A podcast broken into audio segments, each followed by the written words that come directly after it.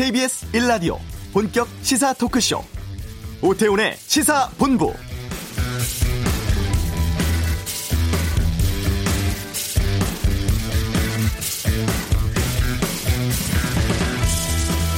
(80일 만인) 어제 등교 수업 시작한 고3 학생들은 지금 이 시각 연합학력평가라는 시험 보고 있습니다. 원래는 3, 4월에 교육청 주관 시험을 봅니다만 코로나19로 온라인으로만 그동안 치러왔고 성적은 나오지 않았었습니다. 첫 등교 다음 날 바로 보는 수능 모의 평가라서 많이 긴장하지 않을까 싶은데요. 시험은 오후 4시 넘어서 끝난다고 합니다. 안전한 시험 위에서 학교는 철저한 방역, 체온 측정, 접촉 최소화 등의 준비를 해왔다고 하죠. 이 전국 단위로 시행되는 시험입니다만 인천 지역의 학교에서는 온라인으로 시험 치르고 있습니다. 확진자 2명이 나오면서 내일까지 원격 수업하기로 했기 때문인데요. 인천 지역 고3 학생들은 교육청 홈페이지에 올라온 문제지를 받아서 시험을 치르고 있습니다. 오태훈의 시사본부 잠시 후 이슈에서 경기도 이재정 교육감 연결해서 현재 학교 상황에 대해서 알아보는 시간 갖도록 하겠습니다. 북한이 세계보건기구 WHO 총회에 참석해서 제재를 해제해달라고 요구했다고 하죠. 이번 주 한반도는 코너에서 알아보고 2부 각설하고 한 주간의 정치권 이슈에 대한 다양한 의견 듣겠습니다. 어제 20대 국회 마지막 본회의 통과로 복잡하고 답답했던 공인인증서가 21년 만에 사라진다고 합니다. 이 내용은 시사법정에서 다루겠습니다. KBS 라디오 오태훈의 시사본부 지금 시작합니다. 네. 다섯 번의 등교 수업 연기 끝에 어제 고3 학생들 학교에 갔습니다. 하지만 학교에 가지 못하거나 다시 귀가한 학생도 있었다고 하죠. 또 지금은 전국 모의고사가 치러지고 있습니다. 경기도 이재전 교육감 연결해서 교육 현장의 상황 좀 짚어보겠습니다. 안녕하십니까?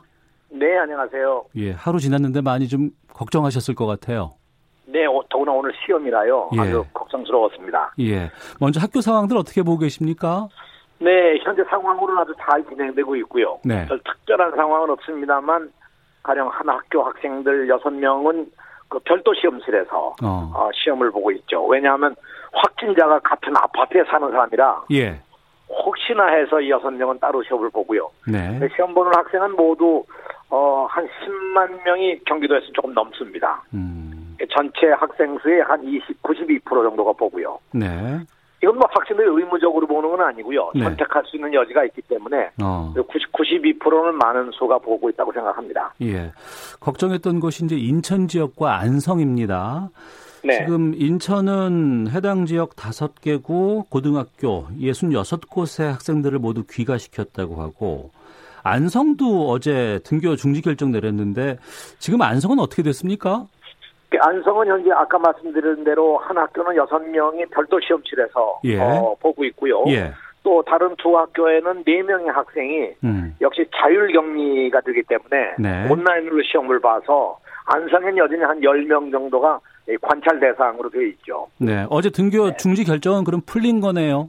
풀렸습니다. 네, 전체적으로 풀리고 어, 지금 말씀드린 10명 학생만 어, 별도로 시험 보거나 혹은 자율 경기를 하고 있는 중입니다. 인천은요? 인천은 지금 어, 여러 학교들이 온라인으로 수업을 시험을 보고 있다고 그렇게 들었습니다. 예. 네. 아, 인천은 또 따로 교육감이 따로 계시죠? 네, 그럼요. 따로 계시죠. 네. 예, 그렇군요. 네. 근데 안성 같은 경우에는 학생이 확진을 받은 것이 아니고 그 지역에 있는 20대 확진자가 나왔고 이 확진자의 동선이 파악이 완벽하게 되지 않았기 때문에 우려스러워서 어제 등교 중지 결정을 내렸다고 들었습니다. 근데 안성 같은 데는 아주 작은 도시이기 때문에요. 네. 그 학교가 있는 근처에 바로 바로 그런 데에 어, 확진자가 나오고 그 사람의 동선이 확, 확 동선이 알려지지 않으니까 예. 학부모들이 굉장히 걱정스러웠던 거예요. 예. 네, 그래서 우리가 아, 가지고 이- 우리가 이제 저 협의를 해서 어. 어, 결국 하루를 오히려 쉬자 그렇게 결정을 짓고 어, 학부모들의 의견을 존중해서 하게 된 것이죠. 네. 그런데 그러면 이제 안성은 이제 지역이 좀 작다고 말씀하셨지만 뭐 경기도 같은 경우에도 어 뭐 군단이라든가 작은 지역에서 확진자가 학생이 아니더라도 확진자가 나오면 그 곳 근처에 있는 학교는 또 등교 중지를 내려야 되지 않을까 이런 고민도 좀 있거든요. 아닙니다. 뭐그 동선이 확인되거나 해서 감염의 위험이 없다거나 이런 판단들은 어차피 현장에서 할 수밖에 없으니까요. 예.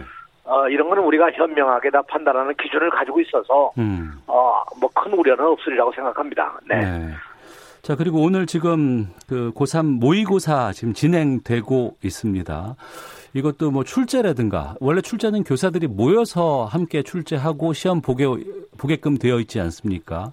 이런 부분에서의 방역이라든가 이런 것들이 좀 많이 우려가 됐었을 것 같은데 어떻게 진행돼 왔는지를 좀 알려주세요.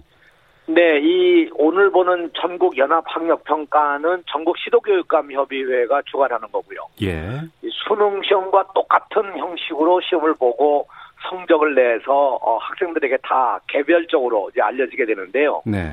이 준비는 뭐 이 코로나 바이러스 사태가 있기 이전에 준비가 다 된 것이었기 때문에 네. 출제나 이런 건 별 큰 문제는 없었고요. 예. 어, 채점의 경우는 이거 거의 저 사람이 하지 않고 거의 기계가 합니다. 네. 네, 그래서 이 어, 채점하는 그 기관에서 이것도 맡아서 채점을 해서 하기 때문에 네. 어, 방역이라든가 이런 건 뭐 큰 문제는 없으리라고 저는 생각합니다. 어, 그렇군요. 온라인으로 시험을 치르는 학생이 경기도에도 있습니까, 그러면?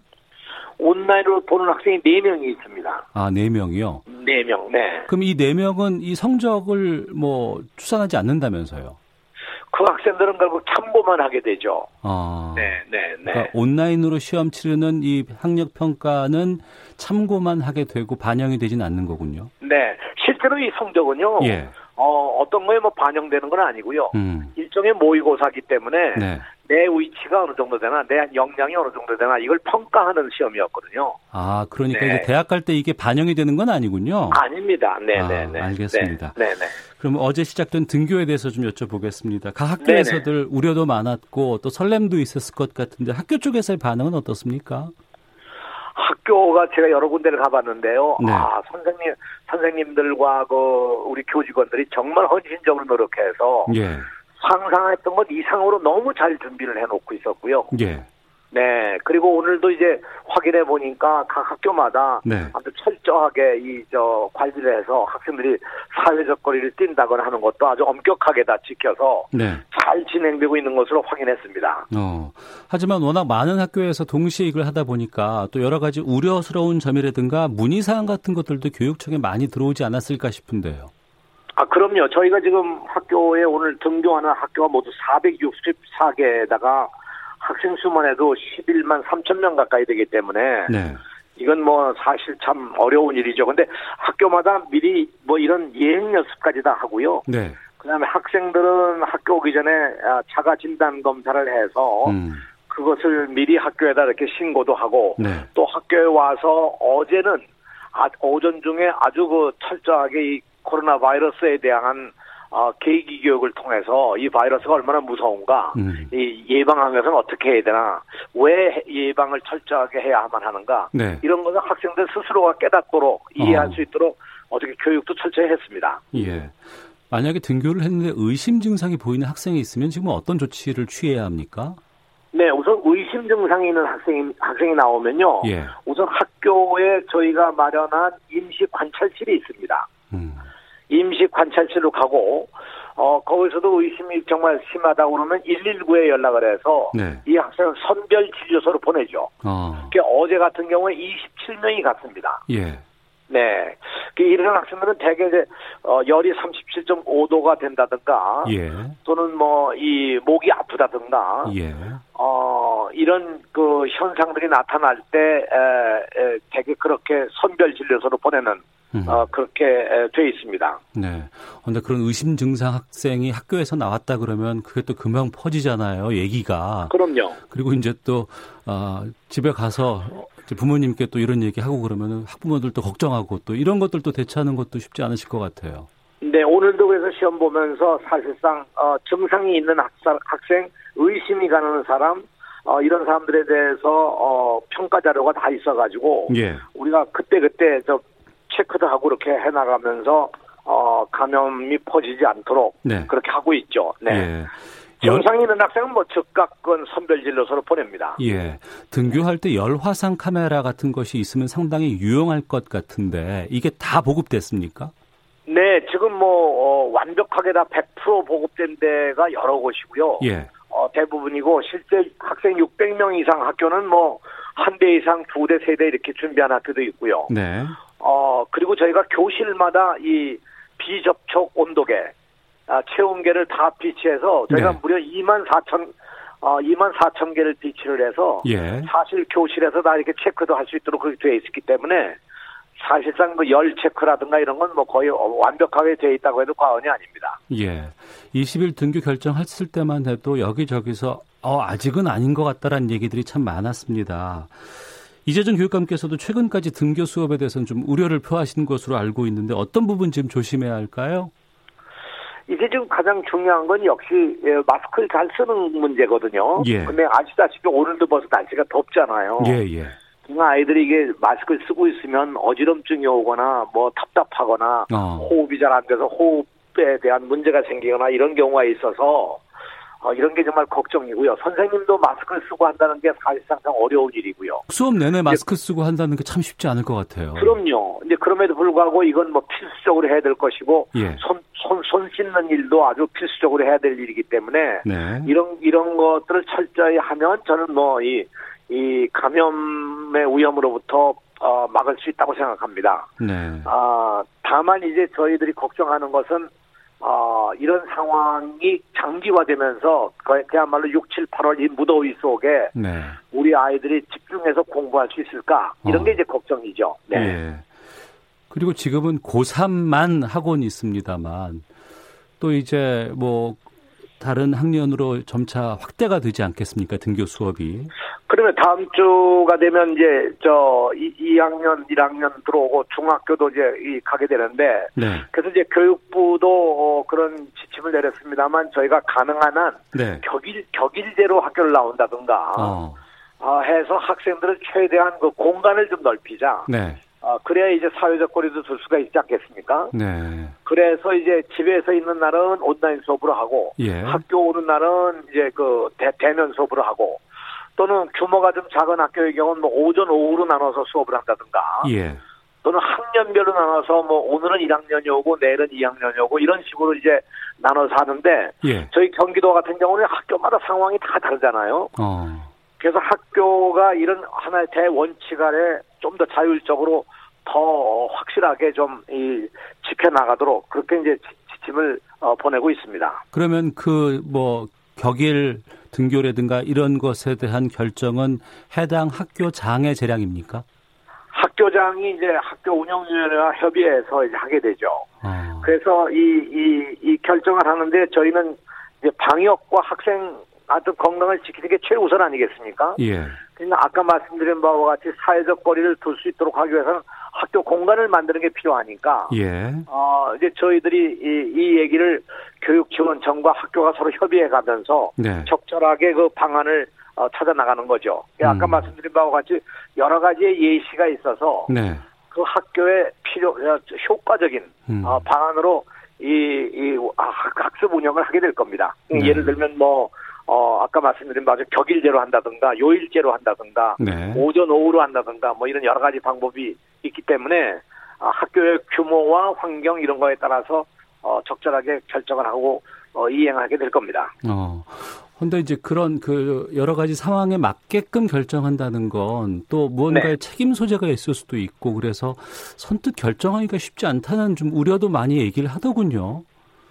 아, 그건 뭐 백지우임하면 그렇게 되겠지만 예. 제가 선택할 수 있는 여러 가지 상황을 다 적어서 보내기 때문에 아, 예. 그 학교에 맞는 선택을 사항을 하면 되니까요. 음. 네, 그게 아마 아 그리고 이것이 역시 학생들과 선생님들의 의견이 합의가 돼야 네. 아, 역시 효율적으로 운영되지 않겠습니까? 네. 더구나 이 방역이라고 하는 건 우리 모두가 함께 해야 되는 것이지 음. 무슨 뭐 이 위에 교장만이 할 수 있는 것도 아니고 교육청이 할 수 있는 것만은 아니죠. 네.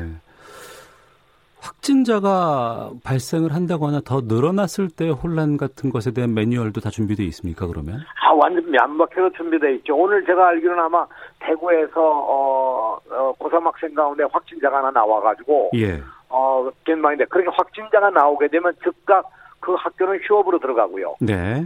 그리고 온라인으로 이제 수업을 게- 계속하게 되는 거죠. 음. 네. 그리고 이제 하교할 때 관리도 걱정이다. 사진을 봤더니 학생들이 교문을 빠져나오자마자 막 놀고 마스크 벗고 막 이런 모습들이 좀 보이더라. 이런 우려들 참 많이 하고 있습니다. 게다가 뭐 코인 노래방이라든가 PC방, 뭐 만화방 이런 곳에서 뭐 계속 집단 감염 나오지 않을까 우려도 좀 되곤 있는데 이 관리는 어떻게 될까요?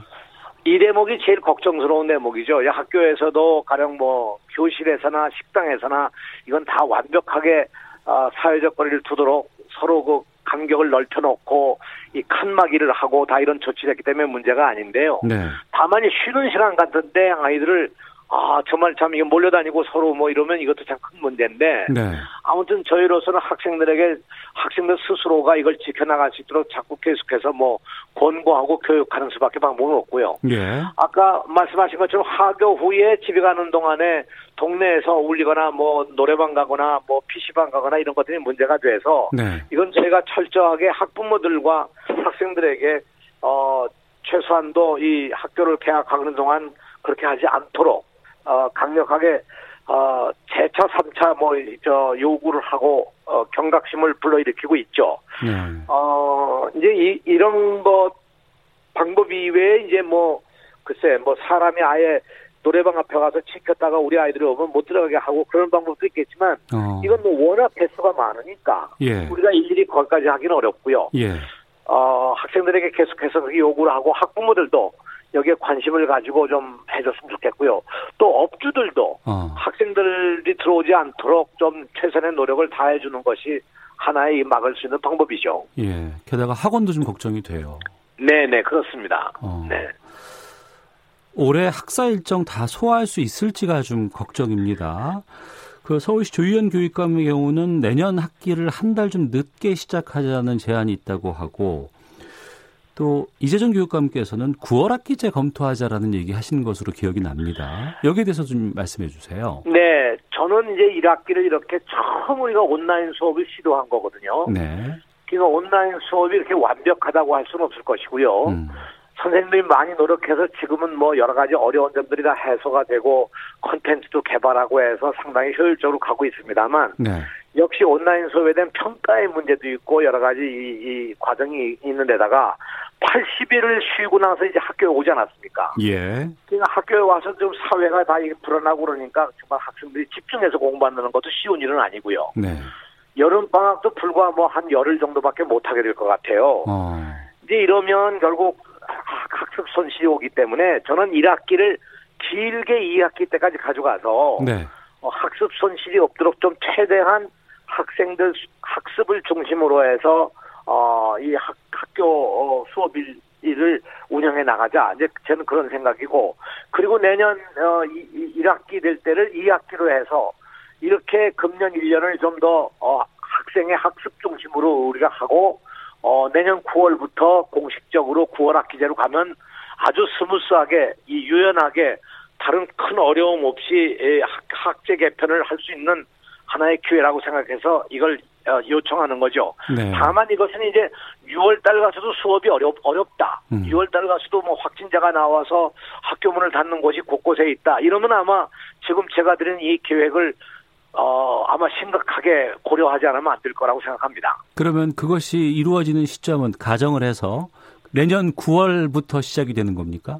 공식적으로는 그렇죠. 왜냐하면 법을 바꿔야 돼요. 아, 그래요. 이제 이 교육법에 초중등 교육법에 아, 하- 모든 학교는 매년 3월 1일에 어, 시작을 해서 그 다음에 2월 말일까지로 한다 이렇게 돼 있거든요. 네. 이 이거 법을 바꿔야죠. 어. 네, 아주 뭐 숫자만 바꾸면 되는 겁니다만 가령 뭐 3월 1일을 9월 1일로 네. 어 뭐 저 2월 28일을 8월 31일로 음. 이렇게 바꾸면 되는 거니까 내용은 간단한데 네. 그러나 이것이 아주 변한다는 건 엄청난 학교의 문화를 바꾸고 학교의 여러 가지를 바꾸는 거라 저는 이것을 바꾸자는 것이 단순히 이번 이 어려움 때문만이 아니고 음. 4차 산업혁명이 오고 학생 수가 줄어들고 이게 이렇게 되면 학 제부터 모든 걸 한번 다시 한번 이 새로운 시대에 맞게 연구하고 바꿔야 되지 않겠느냐 이런 네. 얘기입니다. 어, 코로나19 이후의 상황에 대해서 많은 고민들이 있고 우리 생활 자체도 네. 바뀐다고 하는데 그런 취지면은 이해가 되겠습니다만 네. 가장 고민인 것이 이번에 이제 고3 학생들도 그런 얘기들을 참 많이 하더군요. 뭐냐면 워낙 80일 동안 등교를 못했기 때문에 지금 재수생들에게 너무 유리한 상황으로 갈 수밖에 없다. 그리고 9월 학기에 해당되는 학생들의 경우에는 이게 우리만 좀 불이익을 받는 게 아니냐 이런 지적들 나오고 있거든요. 그래서 심지어 저는 이게 이것이 지금 현재 재학생들에게 불리한 상황은 틀림없습니다. 네. 왜냐하면 제대로 수업을 못 하고 예. 지금 이제 오면서부터 오늘도 시험이 시작됐습니다만 거의 아홉 차례가 한 9월 10월까지 해야 되거든요. 아. 그래서 거의 15일에 한 번씩 시험을 봐야 되는 판이고 예. 여기에 뭐 수행평가, 지필고사, 뭐 학력고사, 모의고사 뭐 이래가지고 이런 것이 거의 시험으로 뭐 나를 보내다시피 하기 때문에 네. 원만한 교육을 시킬 수가 없고 그러니까 어, 역시 재학생들은 좀 불, 불합리하다 음. 이런 생각이 있어서 오히려 여유 있게 이렇게 가져가서 오히려 수능도 내년 5월쯤으로 보면 어떻게 하느냐. 제가 이제 그런 아닙니다. 예. 그건 이제 교육감님이 아니고 이제 여러 가지 논의가 좀 있어야 되겠군요. 실제로요. 예. 실제로 전문가들 지금 얘기해 보면 어. 이게 11월이나 12월 가서 다시 재확산될 가능성이 많다. 네. 이것이 감염병 전문가들의 얘기거든요. 예. 그러니까 만약에 12월 달 가가지고 12월 어, 3일 날 수능 시험인데 어. 그때 가가지고 수능을 볼 수 없는 상황이 온다고 하면 예. 이건 정말 국가적 대란이죠. 아, 고민은 깊게 해야 되겠지만 네. 선택할 상황이 올 수밖에 또 없지 않나라는 네. 판단도 좀 드네요. 그렇습니다. 어, 알겠습니다. 이 코로나 19 상황 글쎄요, 이게 언제까지 해결될지는 모르겠습니다만 백신이나 치료제가 나오지 않는다면 계속해서 이 상황들을 우리가 가지고 가야 되고 극복해야 될 수밖에 없는 상황인데 끝으로 학교 현장에서 일하시고 있는 많은 분들께 좀 하실 말씀 있다면 네. 짧게 말씀 부탁드리겠습니다. 아, 저번 학교에 가보니까 그 선생님들 온라인 수업하려고 너무 애 많이 쓰시고, 이번에 또이 개학하느라고 모든 준비 다 하시고, 특히 행정실의 이 교직원들, 뭐, 우리 급식실에 있는 어, 조리 조, 조리 실무사들 뭐 이런 여러분들이요 정말 눈물겹게 열심히 노력해 주셔서 네. 저는 정말 뭐 교육감으로서 너무너무 고맙고 감사하고요. 어 이렇게 해서 우리가 함께 힘을 모아서 정말 우리 아이들 감염병에서 지켜내고 학교를 제대로 이끌어갈 수 있도록 하는 것이 된다면 우리 사회에 희망을 주는 일이 아닐까 이렇게 생각을 합니다. 알겠습니다. 너무 감사합니다. 예, 말씀 고맙습니다. 네, 안녕히 계십시오. 예, 지금까지 경기도의 이재정 교육감과 함께했습니다. 이어서 교통정보 듣겠습니다. 공인혜 리포터입니다. 네, 이 시각 교통정보입니다. 맑은 하늘에 날도 따뜻합니다. 다만 점심 식사 후 졸음 운전은 각별히 조심하셔야겠는데요. 나의 졸음이 대형 사고를 유발시킬 수 있습니다. 현재 서울 시내 동부간선도로 의정부 방향 월계 1교 부근에서 승용차 관련 사고 처리하고 있습니다. 월릉교부터 막혀 있고요. 고속도로는 서울 양양고속도로 양양 쪽 도홍천 부근 1차로에서 화물차 관련 사고 발생해 부근 2km 정체입니다. 이 밖에 작업을 하고 있는 곳이 많은데요. 제2중부고속도로 대전 쪽 서 이천 부근에서 교량 이음부 보수 작업 중이라 2km 더디고요. 영동고속도로 강릉 쪽은 둔대 분기점에서 부곡 쪽으로 막히다가 더 가서는 작업을 하고 있는 문막 휴게소 부근과 동둔내 하이패스 나드목 부근으로 정체입니다. 중부 내륙고속도로는 양평 쪽으로 문경세제 부근 2차로의 작업 여파 뒤로 3km 구간에서 봤습니다. KBS 교통정보센터였습니다.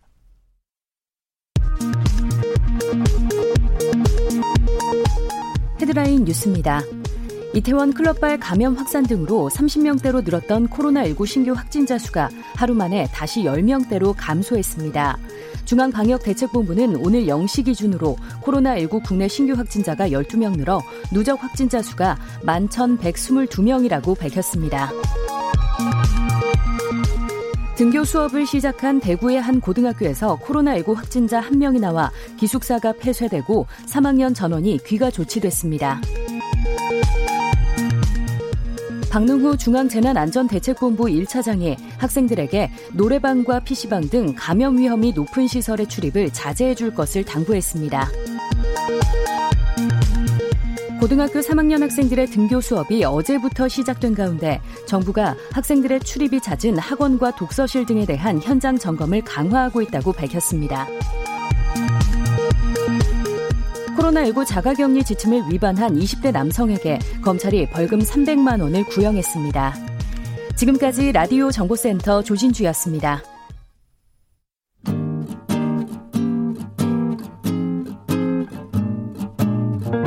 KBS 1라디오 오태훈의 시사본부 여러분의 참여로 더욱 풍성해집니다. 방송에 참여하고 싶으신 분은 문자 9730번으로 의견 보내주세요.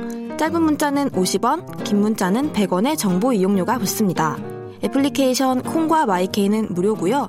시사본부는 팟캐스트와 콩, KBS 홈페이지를 통해 언제나 다시 들으실 수 있습니다. 많은 참여 부탁드려요.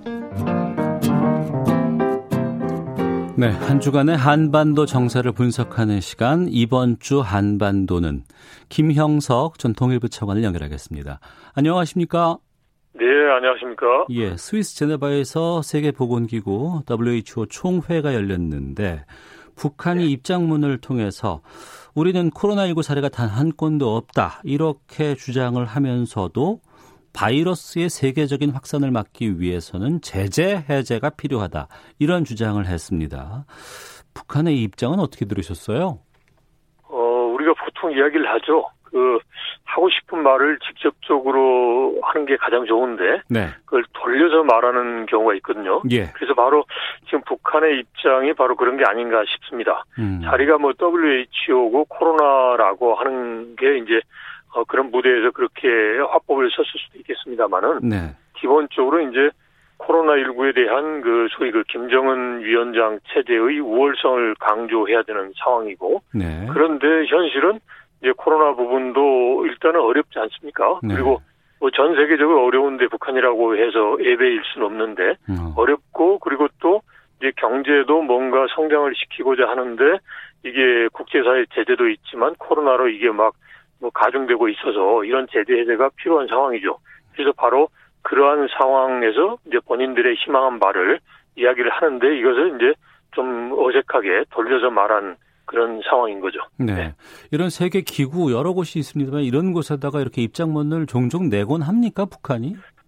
과거에도 그런 경우는 있었습니다. 뭐 예. FAO도 있고 WHO도 있고 그다음에 또 예를 들어서 UNDP 어. 이런 이제 국제 기구에 대해서 이제 북한이 자신들의 입장을 이야기하기도 했죠. 그리고 뭐 유니세프라든지 다른 경우 있습니다. 음. 아시는 것처럼 이제 북한 내에서 활동하는 그런 네. 이제 국제 기구가 있고 그러한 기구가 활동한다라는 것은 이제 북한 당국이 그러한 기구의 그 역할을 나름대로는 이제 북한의 입장에서는 이제 긍정적으로 받아들이고 이제 그러한 기구와 협력한다는 거니까 이제 그러한 기구에 대해서 자신들의 입장을 이야기한 경우는 이제 과거에도 있었습니다. 네. 북한은 이미 유엔을 통해서 제재를 제재 상황을 지금 오랫동안 겪고 있습니다. 그렇죠. 다른 네. 나라들은 코로나 19 때문에 의도치 않게 지금 거의 제재 상황에 준하는 그런 상황을 맞고 있는데 네. 그렇다면 북한은 오히려 어, 이전과는 크게 다르지 않아서 경제 상황이 그렇게 잘 적응하고 있지는 않았을까라는 생각이 들기도 하고 또 한편으로는 아니다. 이거 네. 세계 경제가 좀 침체돼 있기 때문에 북한 경제도 많이 힘들 것 같다라는 생각이 들기도 하는데 어떻게 보세요? 네. 그 북한도 예외가 아닙니다. 그러니까 어. 이제 북한 경제도 세계 경제에 영향을 받을 수밖에 없는 거거든요. 예. 그래서 일부에서 보면 북한 경제가 소위 그 대외 무역에 의존하는 이제 정도가 적다. 네. 그래서 나름의 영향이 없는 것 아니냐 이런 식으로 이야기를 하지만 음. 기본적으로 이제 과거에 국제사회 그 제재가 있기 전에는 뭐 훨씬 더 많은 이제 우리를 포함한 국제사회하고 교역도 했고 예. 제재가 있은 이후에도 주로 중국을 통해서 연간 약 한 70억 불 정도의 교육을 했단 말이죠. 네. 이제 그런데 이제 지금 이번에 코로나가 아, 이루어짐으로 인해서 북한과 중국 간의 이제 교역이 사실상 이제 전멸해버린 거죠. 그러니까 음. 1, 4분기 기준으로 보면 이제 전년 동기에 비교해서 약 55% 정도가 감소를 했다라는 거고 그리고 3월 한 달만 놓고 보더라도 전년 동기 대비 한 91% 정도가 이제 감소했다는 겁니다. 네. 그러니까 네. 코로나19 자체가 이제 북한에게 있어서는 경제에 있어서 이제 엄청난 피해를 주고 있다라고 볼 수도 있는 거죠. 네.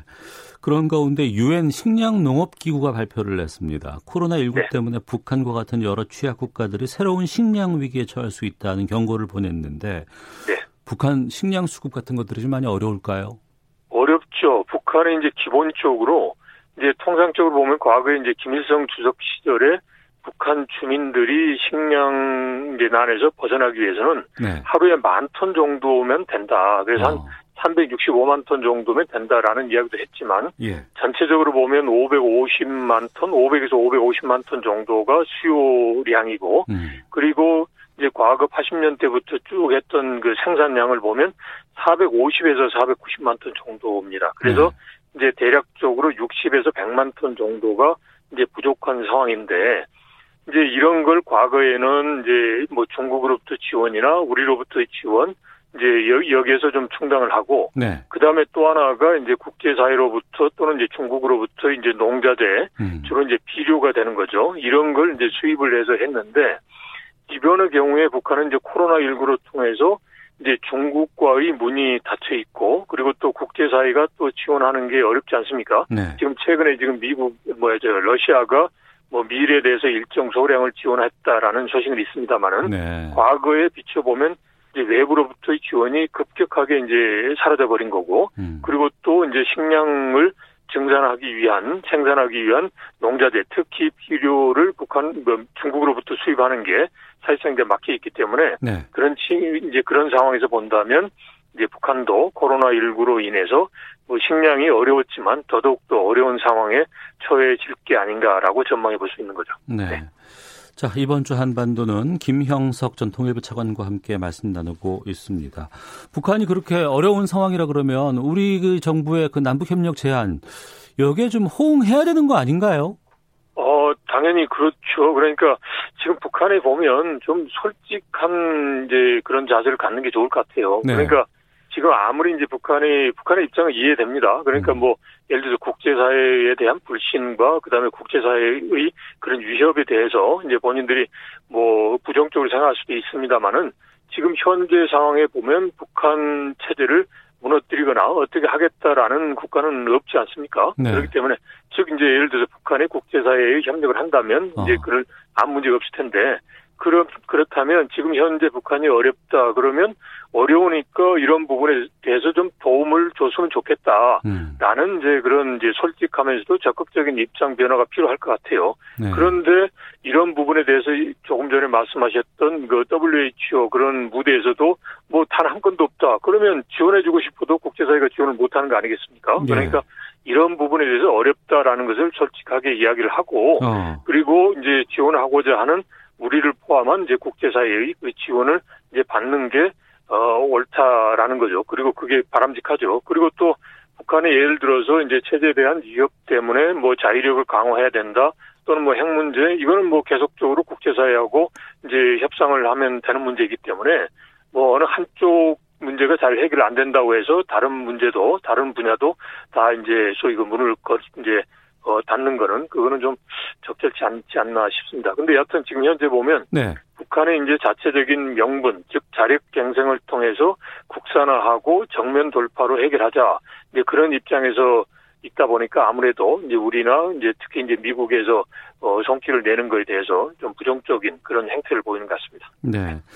제재에서 상대적으로 좀 자유로운 부분이 이제 관광이라고 들었습니다. 네, 네. 어제 북한이 이 호텔리어와 같이 관광 서비스 인력을 키우는 평양 상업봉사대학을 공개한 영상을 어, 보여줬어요. 그렇죠. 예.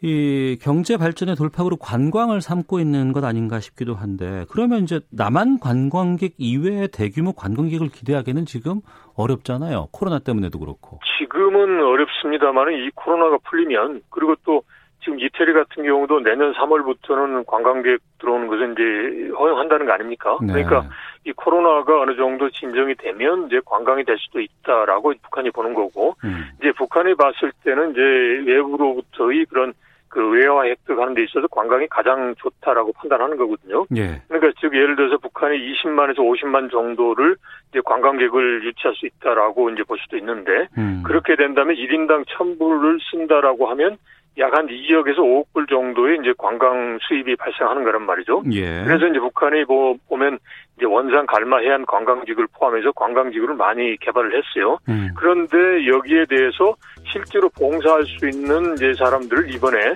평양 상업봉사대학을 통해서 이제 양성하겠다는 거니까 알겠습니다. 관광을 통해서 외부로부터 개방하고자 하는 북한의 의지가 반영됐다고 보이는 거죠. 예, 네. 김영석 전 통일부 차관과 함께했습니다. 고맙습니다. 네, 고맙습니다. 잠시 후 2부 각설하고로 돌아오겠습니다.